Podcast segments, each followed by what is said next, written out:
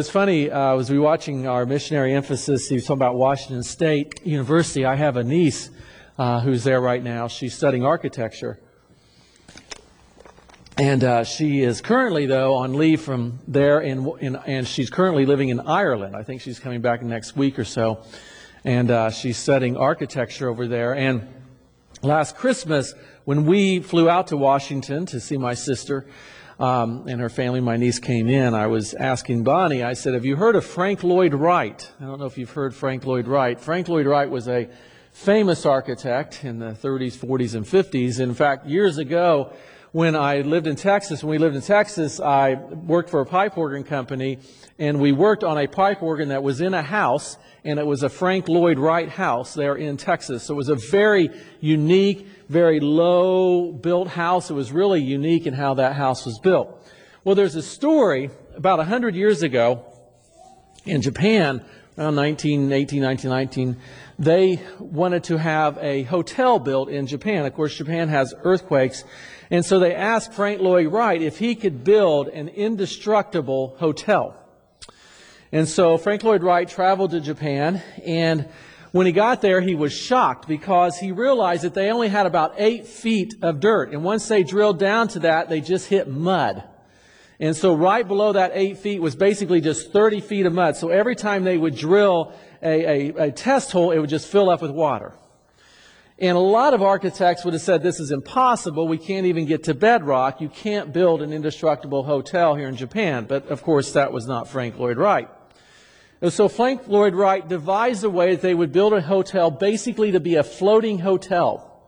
And so they drilled down into the mud to do the pilings, and then they cantilevered everything, and they built the rooms uh, that they were actually disjointed from each other like a boxcar on a train. So the rooms would move this way if they needed to. And instead of running the wires across this way, they ran them down vertical shafts so they could swing in the hotel. And of course, Frank Lloyd Wright knew that one of the big dangers whenever there's an earthquake is fire. And so he figured that, again, the water lines to the hotel might get broken. So he insisted they build this huge mammoth outdoor pool just in case of fire so they could get water out of the pool. Well, they finished the hotel, and lo and behold, in 1923, Tokyo had the greatest earthquake in its history up to that point. 140,000 people were killed in the earthquake in Tokyo. And so, of course, this is back before the days of the internet, so newspaper stories were slow to get back to the United States, but there was a reporter that was just itching to write the story about the fact that the Tokyo Hotel, the Imperial Hotel that Frank Lloyd Wright had built, had certainly collapsed in the earthquake. Now, they hadn't gotten any news yet. But he called Frank Lloyd Wright. He said, I, have got a story that I'm going to be working on about your hotel and how it collapsed. And Frank Lloyd said, Well, you can publish it if you want, but you're going to have to publish a retraction. He said, What do you mean? He said, My hotel's not collapsing. He said, This was the greatest earthquake ever he, in Japan. He said, So, my, my hotel didn't collapse. Frank Lloyd Wright didn't know that at that point, but he was confident he had built an indestructible hotel. And yes, a few hours later, he got a telegram from Tokyo that his hotel had not collapsed. And in fact, hundreds of people were in his hotel seeking shelter. And while the city was burning down around it, they went out to the large outdoor pool and used the water to put, douse the hotel so it wouldn't catch on fire. And so his hotel stayed through the entire earthquake unfortunately was demolished in 1960 for a new, newer, more modern hotel. But that's a man of confidence. You can print the story, but I know it didn't fall. And you know, we all love confidence, right? Uh, we all love confident people, or at least we should, and we want to be confident. And, and as Christians, if you're a Christ follower, and I'm assuming all of us are, we want to be confident in our faith, don't you? I want to be confident when I pray that God hears me. I, I, want to be confident definitely in my salvation. I want to be confident where I go when I die. I want to be confident that I'm a child of God. And so today we're going to wrap up 1 John. So if you have your Bibles, you can look on the screen. Uh, we're going to look at 1 John here for a second. And one phrase as we wrap up this series, and yes, we will do Christmas music next week, and we will start the Christmas season. But I wanted to wrap up the series before we ended the year. One phrase that John uses over and over and over again in his book is, we know we know. He uses, if you read through 1 John, you highlight that phrase, you'll see it over and over. We know, we know, we know. In fact, I'll cite some in just a few minutes. The thing that John's trying to instill in his readers and us is confidence. You, we need to have confidence because John's readers, just like today, there was a lot of false teachers out there. I watched a video this week of a very much well-known false teacher saying some horrific, heretical things. Laura was shocked. She's like, this man's a minister? Yep.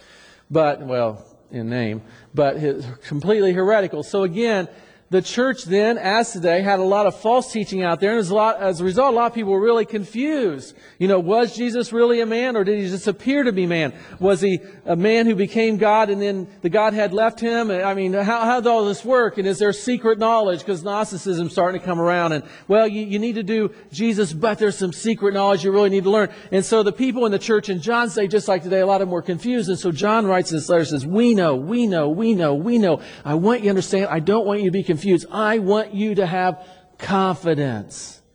Because confidence feels good. And it's, it's nice to know when somebody has confidence. You know, there's a story about Henry Ford when he uh, was alive and had his big factory and he had a piece of machinery go down. And Henry's um, engineers there on site, they couldn't get the machinery to get back running and he needed to run. So out of desperation, he called a retired engineer that, that was a friend of his. And he figured if anybody knows, John knows. So he called up John. Of course, they didn't have telephones, a telegram, whatever. Maybe that telephone then. And he said, Hey, I've got this big machine down. He told him what it was. And I need this thing to get running. I'm running behind schedule. I got to get cars out of here. Nobody can fix it. So John comes down to the factory. And in about 30 minutes, he has the machine up and running. Gave Henry Ford a bill, $10,000. Henry Ford said, What? $10,000, you fix that thing in less than 30 minutes. He said, yes, the part was 50 bucks. Knowing where to put the part and knowing where to look, $9,950. That's confidence. We want confidence right? You want your doctor to have some confidence, right? You don't want them to say, well, I've never tried this surgery before, but I'll give it a shot. No, you want them to have confidence. You know, we, we pay people big money for confidence. You know, we pay plumbers $85 an hour because we're confident they know what they're doing. When, when Laura's family, we went through this last year, had to get her, her dad, and, and there was just a lot of mess. I won't get into all that. At the end of the day, though, the bill was over $7,000 for the lawyer to get this, all the stuff that we had to deal with with her. That's a lot of money. I'm like, $7,000! But she knew what she was doing. She got the case and she got what we needed and she was confident that she could do it. You want confidence. We want to feel confident. And so, but a lot of Christians are fearful. Am I saved? Am I going to heaven?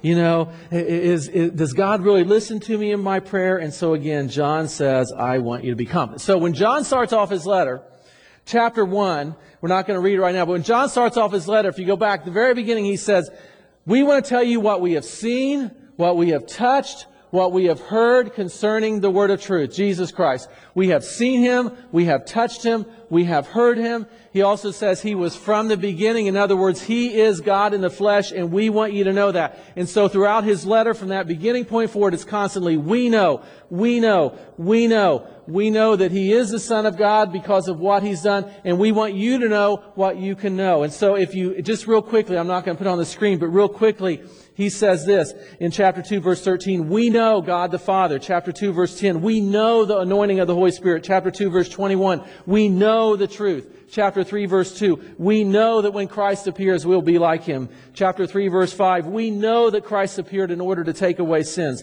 Chapter 3 verse 14, we know that we have passed from death to life. Chapter 4 verse 2, we know that every spirit that confesses Jesus Christ has come in the flesh is from God. Chapter 4 verse 6, we know that those who listen to the apostles are from God, and that those who reject God's apostles do not have the spirit of truth. Chapter 4 verse 7, everyone who loves, that sac self sac- self-sacrificing love, is born of God and knows God.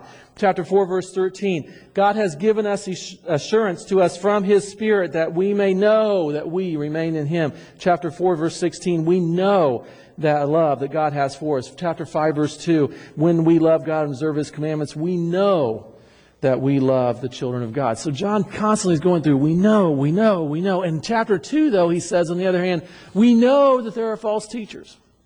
We know that there are antichrists who have gone into this world, and this is the last hour. So I know, child of God, you may be fearful because of these false teachers, and I'm telling you what we know, and I want you to be confident. So here's my thing as we wrap up this series today.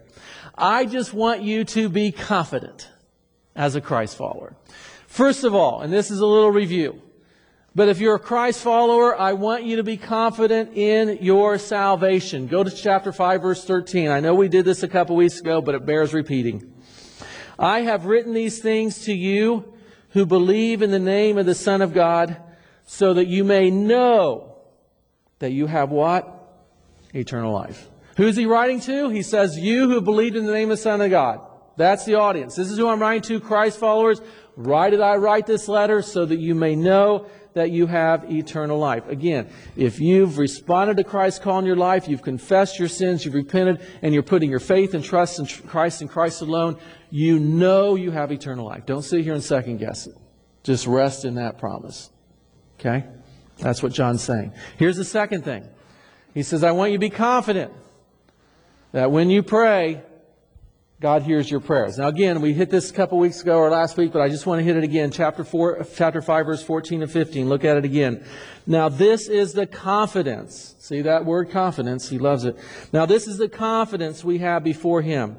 Whenever we ask anything according to His will, He hears us. Chapter 15. And if we know that He hears whatever we ask, we know that we have what we ask for. Again, he says, I want you to be confident that God hears you. How? If you will pray according to God's will. What is God's will? Well, certainly we know His will is to love your neighbor as yourself, to love God with all your heart, soul, mind, and strength. So the way you know God's will is when we're loving God with all of our heart, soul, mind, and strength when we're loving our neighbors ourselves, when we're loving one another, we're aligned with God's will. And when we're aligned with God's will, when we pray, God's going to listen. Why? Because we're aligned with His will.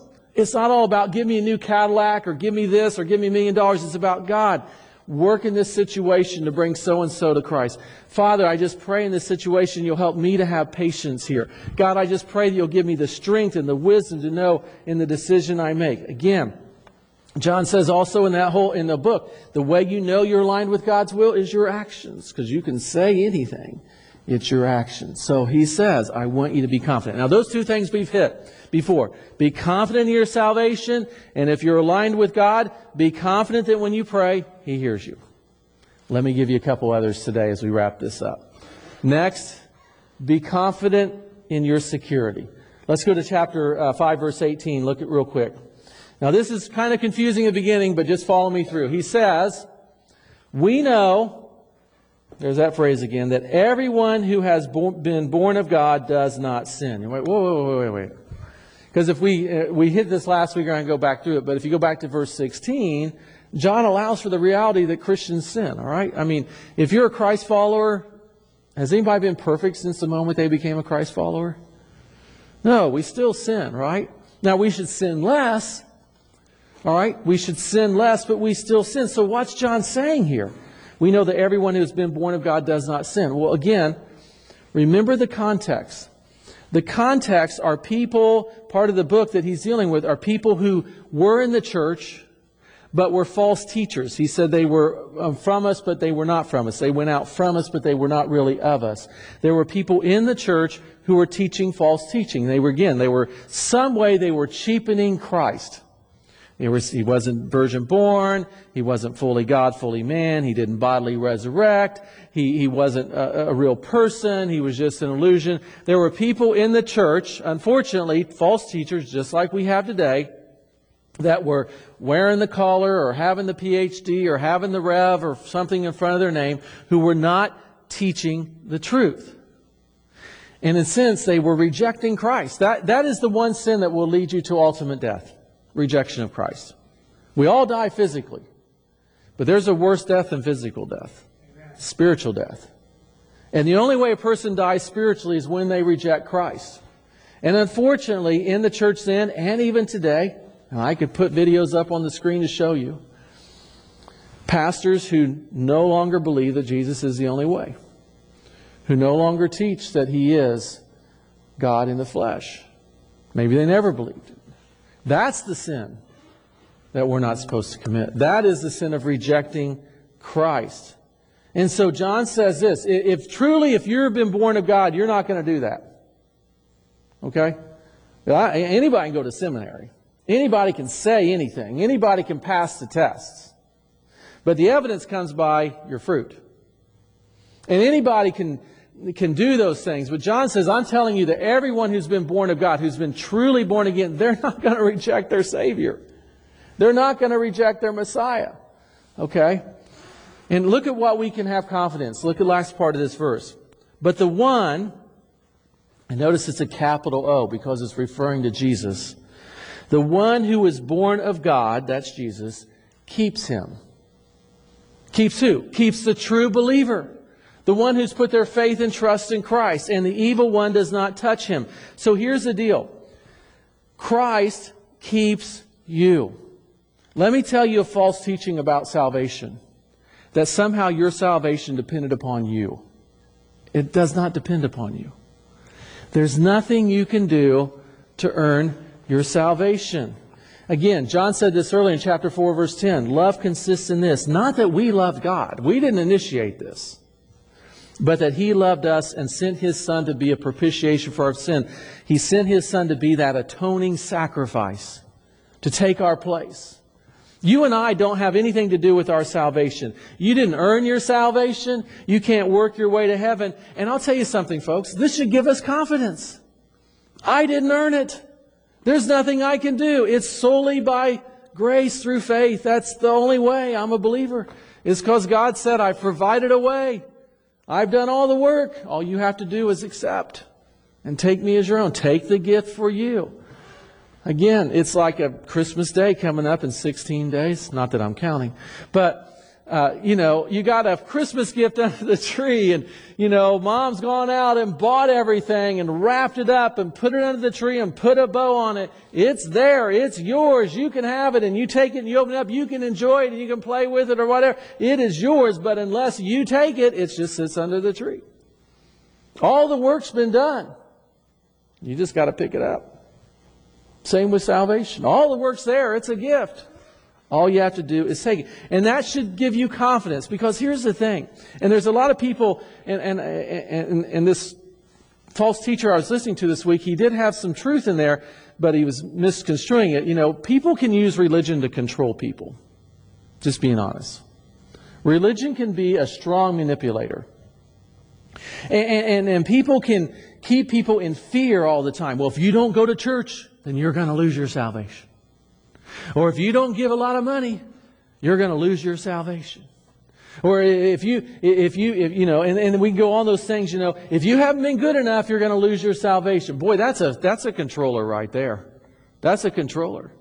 And there's a lot of people that go out of fear because they're afraid they're going to lose their salvation any moment. Listen, you didn't earn it. You can't keep it. All right? Now, should we be good? Certainly. If you're a follower of Christ, you should want to do those things. You should want to walk in the light. But uh, your salvation is not depending upon how much money did you give. I mean, just think about that. If our salvation was dependent upon how much money we gave, heaven would not be heaven. Because we'd be sitting up there and all the one percenters would be going around. Yeah, I'm up here because I gave $200,000. What are you doing up here? Well, I don't know. They may kick you out. That wouldn't be heaven.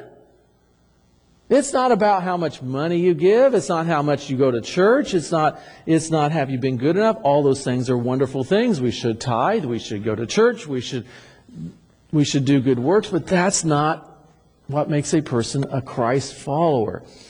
I, I don't know about, to me, knowing that I had nothing to do with it, all I did was said, yes, I, I, I accept you as my Savior. That gives me confidence because I didn't do anything. Christ did it all. Here's what Jesus said in, in the Gospel of John. He sh- said this about his followers I give them, that's his followers, those who put their faith and trust in him, I give them eternal life, and they will never perish. Again, we're talking spiritual death here, ever. No one will snatch them out of my hand. See, you don't have to be, oh, I don't know, am I, am I a Christian today? Am I not a Christian? No, if you've put your faith and trust, you're in. Here's another one. Paul said, I'm persuaded that neither death, or life, nor angels, nor rulers, nor things present, nor things to come, nor hostile powers, nor height, nor depth, nor any other created thing will have the power to separate us from the love of God that is in Christ Jesus our Lord. You didn't earn your salvation. You can't maintain your salvation. It's a gift. Am I clear on that? Because you need to be secure. Be confident in your security. Satan cannot take your salvation. Look at verse 18 again, the last part. But the one who is born of God keeps him. Jesus Christ keeps the believer. He's the one born of God and he keeps him or her. That's the person who's placed their faith and trust in Christ. And the evil one does not touch him. Satan cannot take your salvation. Can he attack you? Yes. Only with God's permission, but he can. But guess what? If God does allow Satan to attack you, he will always give you the power to withstand the attack. And he will allow it so that you can grow in your faith. He's not trying to be mean. God may allow Satan to attack you in a way to strengthen your faith. That's what his goal is, is that you'll become more and more mature in your faith. In fact, if you go back to chapter 2 of of First John, he talks about the young men who, the, the spiritual young men, are able to overcome the evil one. He will give you the strength to do that. Remember, part of the armor of, the, of God is the sword of the Spirit, which is the Word of God. He gives you the offensive weapon to face those attacks. But at the end of the day, Satan cannot take your salvation.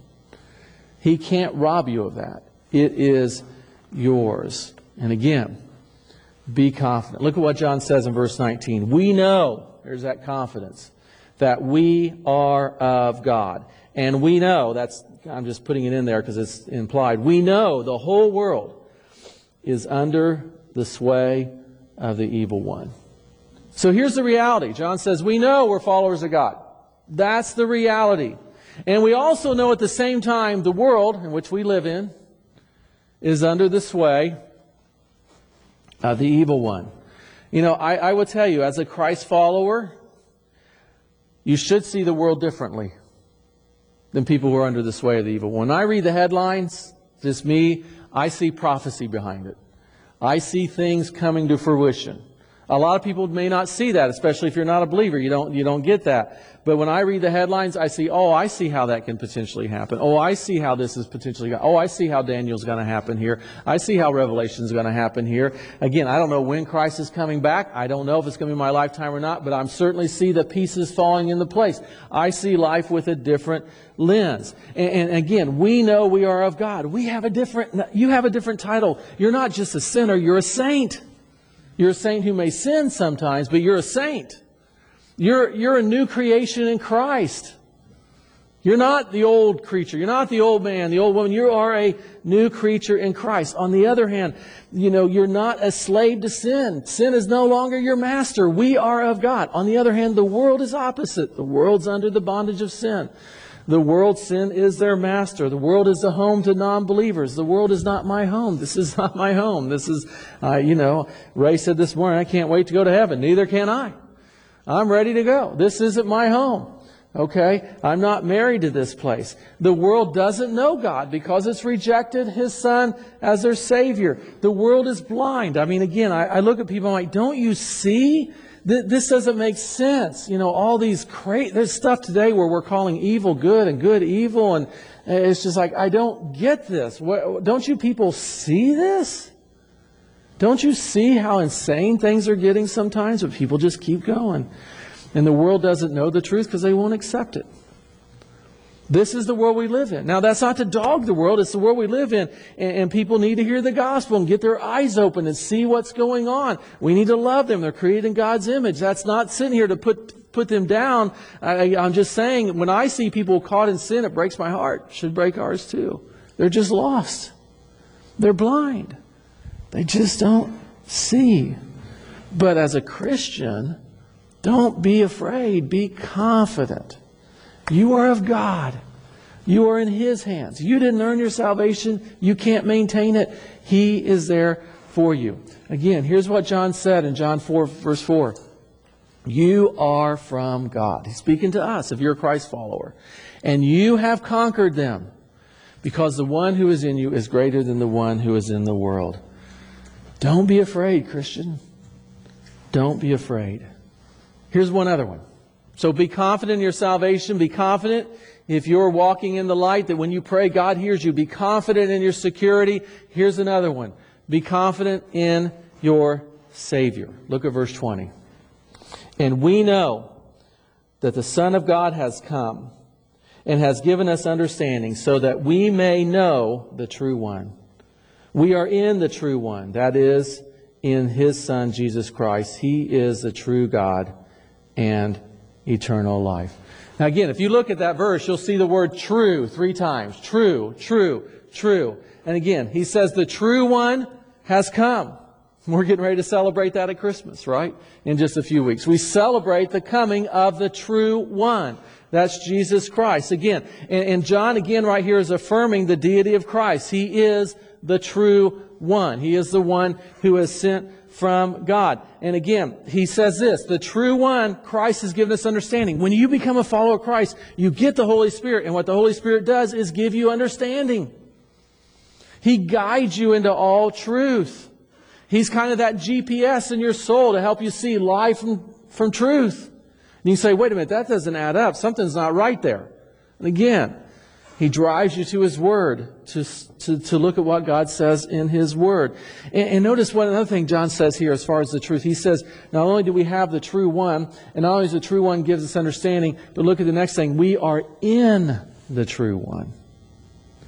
You are in Christ. And Christ is in you the hope of the glory. And again, John reaffirms it at the end. He is the true one, the true God, and eternal life. This is who we have, our Savior. Now, as we wrap up this letter, John ends this letter in a weird way, but I think there's a reason for this. Here's the last thing I want you to be confident as we wrap up. Be confident your life can count. Be confident that your life can count. Look at the last verse. Little children, talking to believers, guard yourselves from idols. And then that just ends. That's it.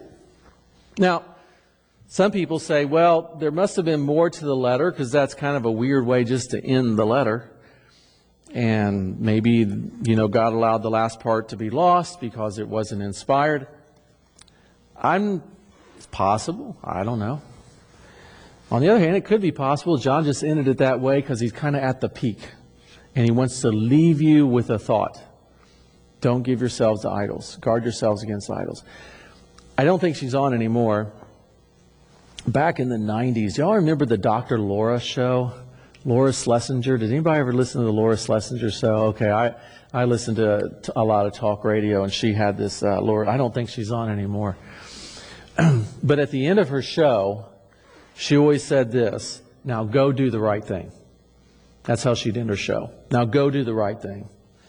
I kind of believe that when John, he's kind of brought us all the way up to this climax and he says, Hey, go do the right thing.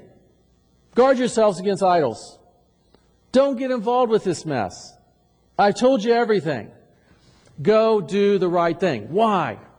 Well, in his letter, he tells us why we want to do this. Chapter 2, verse 28 Little children, remain in him, so that when he appears, we may have boldness and not be ashamed. In other words, go do the right thing. Keep yourself from idols.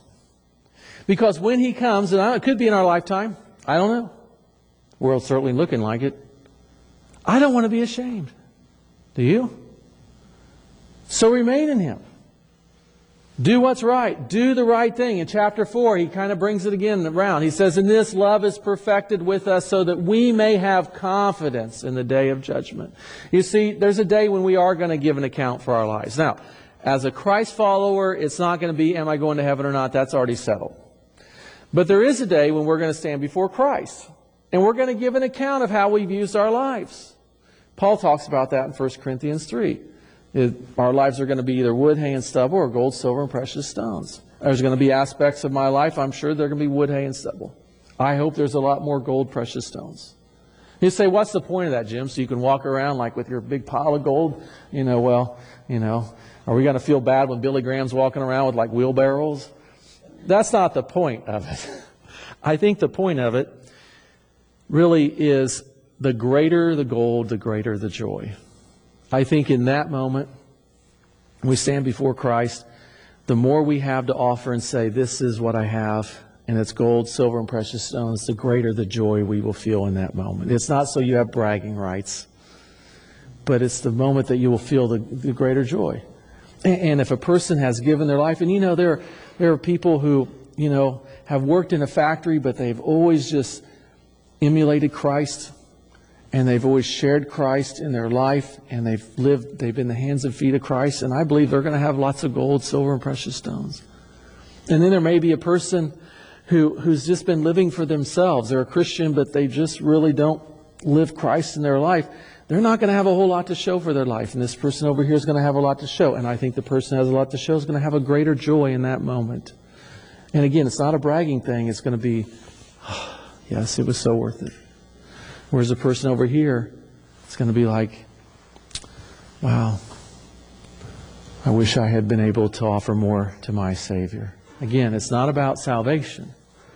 But there is a day when we will stand before Christ. And again, John is saying, look, live out love. Love the Lord with all your heart, soul, mind, strength. Love your neighbors, yourself. Live out your salvation so that you can have confidence when you stand before Christ that you have done the best you can as an act of worship to Him. So again, John's been putting all this in his letter to a church that's really been struggling with confidence because of false teaching. And he's saying, We know, we know, we know. Be confident, be confident, be confident. We've seen him, we've touched him, we've heard him. He is from the beginning, he is a pre existing God. Place your faith in Him, walk in the light, and you will have confidence and, and love the Lord your God with all your heart, soul, mind, and strength, and keep yourself from idols. Just, just go out there and do the right thing. Walk in the light, confess your sins if you sin, keep yourself from being polluted by the world, idols. Don't get into those things. Don't fellowship with darkness. Don't give into the lust of the flesh, the lust of the eyes, the pride of life. Christ follower, there's no reason not to be confident. We don't need to live in fear. I know the world's a scary place sometimes. And you see stuff going on, you're like, oh my goodness, this is crazy, you know. I told somebody, I don't know, I said, some, there's a part of me that fully expects to be in jail by the time I die for the, for the cause of the gospel. Maybe so, but I'm not going to be afraid of that. I hope it never happens. But sometimes I wonder in America if there's going to be a day when, when the truth is preached that we're going to be told to stop or go to jail. I hope not. I mean, there's little pockets of those things happening occasionally. I pray to God that doesn't happen here. But if it does, it does. But I don't need to be afraid of that because I know it's temporary. It's all temporary. We're all gonna we're all gonna pass. So there's no reason to be afraid. So here's my question to you as we wrap up this series Are you living in confidence? Are you living in confidence? Let me ask you to bow your heads and close your eyes. First question, I know we've harped on this a lot, but it's just it's just fundamentals. Do you know that you know? Has there been point in your life. Doesn't have to be a radical moment. It doesn't have to be a public moment. But do you know that you know that Christ is your Savior? Do you have your faith and trust in Him and Him alone? Have you repented of your sins, confessed your need for Him, and just said, Lord, save me? Have you done that? Do you have your faith and trust in Him alone right now? If so, are you living out for Christ? Are you loving the Lord your God with all your heart, soul, mind, and strength to the best of your ability? I'm not asking you to be perfect because sometimes we do sin. But when you do, do you confess it? Do you repent? Do you get back up? Do you seek to allow Christ to live through you? Do you let the Holy Spirit live through you?